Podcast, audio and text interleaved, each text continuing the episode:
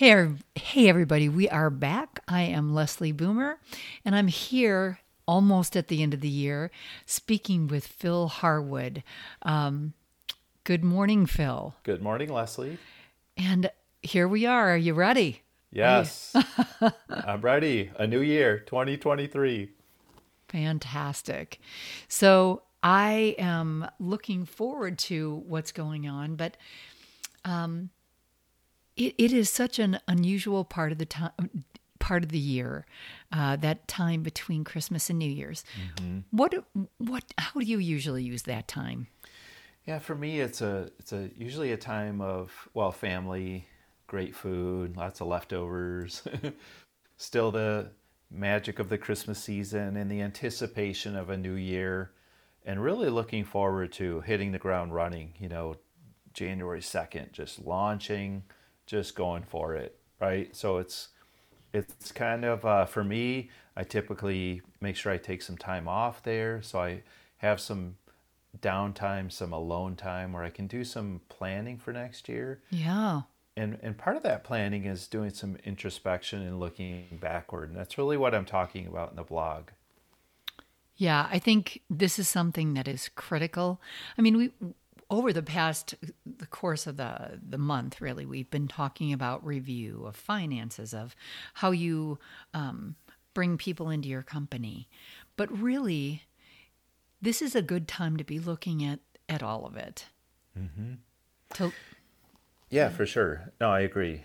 Um, and so, yeah, there's not a specific category here that I'm really re- talking about in the blog. I'm really talking about a wholesale, comprehensive um, kind of approach of saying, hey, before we just go forward into next year, whatever our plans are, for next year, let's take a couple minutes and do some reflection on last year.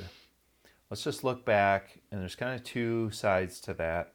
And the first side is let's look back and highlight some of the positive things, like the big um, goals that we achieved, or just maybe it's not a big goal, maybe it's just some positive forward momentum. You know, we saw some progress.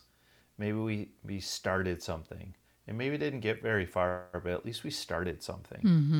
Um, whatever it is, you know, just just highlighting those those elements that are positive things from our professional or our personal lives from last year.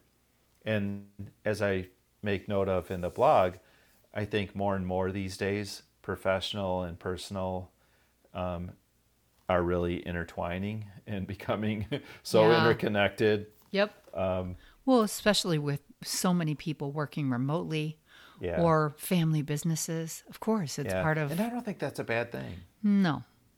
Um, you know, they say if you love what you do, you never you never go to work a day in your life, Right. or whatever the saying is. Right.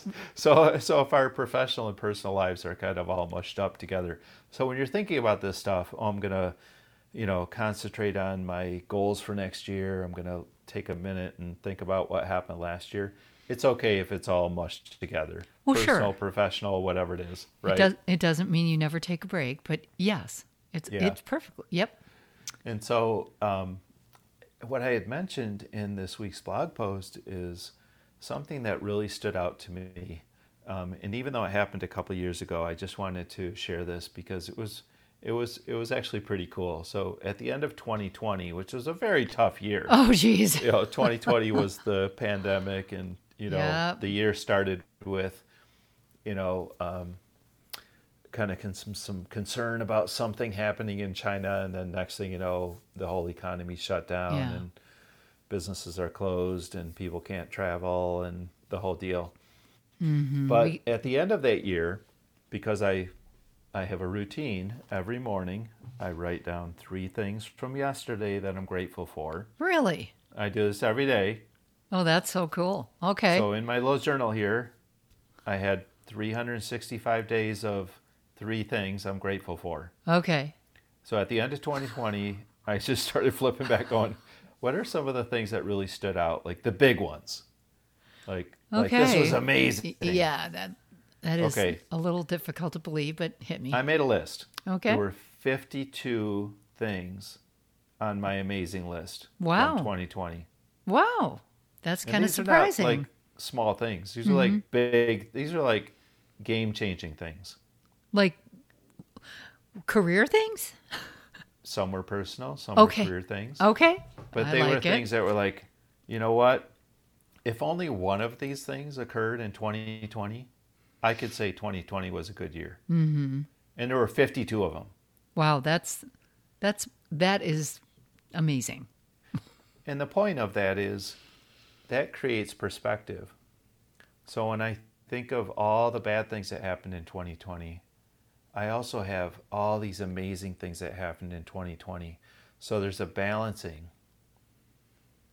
There's a perspective that I'm ga- uh, that I have For that sure. I wouldn't have had if I didn't if I didn't look back and recognize all these good things that happened and I would just go, "Oh, 2020, yeah, that was the worst year of my life. You know, the whole economy shut down. You know, I almost Uh-huh. lost my business, blah blah blah." If that's all I had, that's all I would know. And and uh, I know that your your story though 52 amazing things is is pretty amazing, but I, I think everybody has some. I have a story um, that was you know really important to us and to our family for that year, and if you're never ever looking at how you've grown or what went right, what's your perspective? So I love this. I mean, Yeah. do you take a, you're looking at a fuller picture though, aren't you?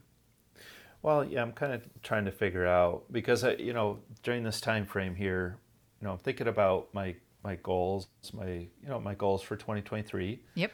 Um, but even beyond, you know, I'm in kind of in the about halfway through a five year, pretty significant plan for for my businesses and what's happening with my just my my career, I guess. Uh-huh. Yes. and so you know, I have a, a clear path that I'm marching down, and so you know, for me, and I think this applies to everyone. It's just you know, this is a really good time to do some reflection and say, where am I at? You know, where am I at in this plan? What do I need to accomplish next year? And I think it's really smart to also look back and say, what did I get done last year? What maybe maybe there are some things that happened last year that that were I never took the time out to even really acknowledge or to celebrate. Or maybe I oh. need to go back and say thank you to someone. Yes. Or send someone a card or send someone a gift or something. Just to say, you know what? I thank you. You know, I just this got past me and I just caught it. Hmm. Go back and go back and do that. But also, you know, it's a time to say, where did I fall short? What didn't I accomplish that I hoped to accomplish last year, and why? And we don't want to beat beat ourselves up about this, and we certainly don't want to um, incorporate into this, you know, um, blame and getting all super negative, and you know, so we got to sure, be careful. sure. But it, but but let's just let's just take a minute and think about how that might inform us going forward. Sure. So there I'm I'm hearing some goal setting. You know, if you're going to be thinking about what happened and where you fell short, you must have had some kind of goal or program that you were trying to accomplish. And you, as an individual, are very disciplined. I'm pretty impressed on the three things you're grateful for on a daily basis. What, I mean, talk more about what that could look like. Well, I think I recommend that to everyone because I think that's a great routine. Sure. Um, the, the other thing I would I would recommend and highly encourage everyone to do is um, go to growthebench.com because we have two courses that are phenomenal and and these courses are easy courses to digest. They're they're you know they're um, one's called strategic planning Okay. and the other one's called goal setting. And you know they're not super long courses. You could easily get through the material in a you know in a few hours if you just wanted to power through it, Okay. um, or over the course of a few days or a week, you could, you could complete those courses if you hustled your, your way through them. So you could totally do them in a short time frame in advance of the new year.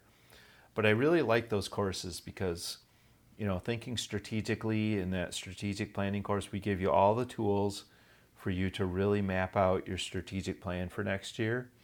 So and then helpful. in that goal setting course, Neil does a great job of of bringing in some very cool material about goal setting in a way that you probably would have never thought of. So I would highly recommend those two courses.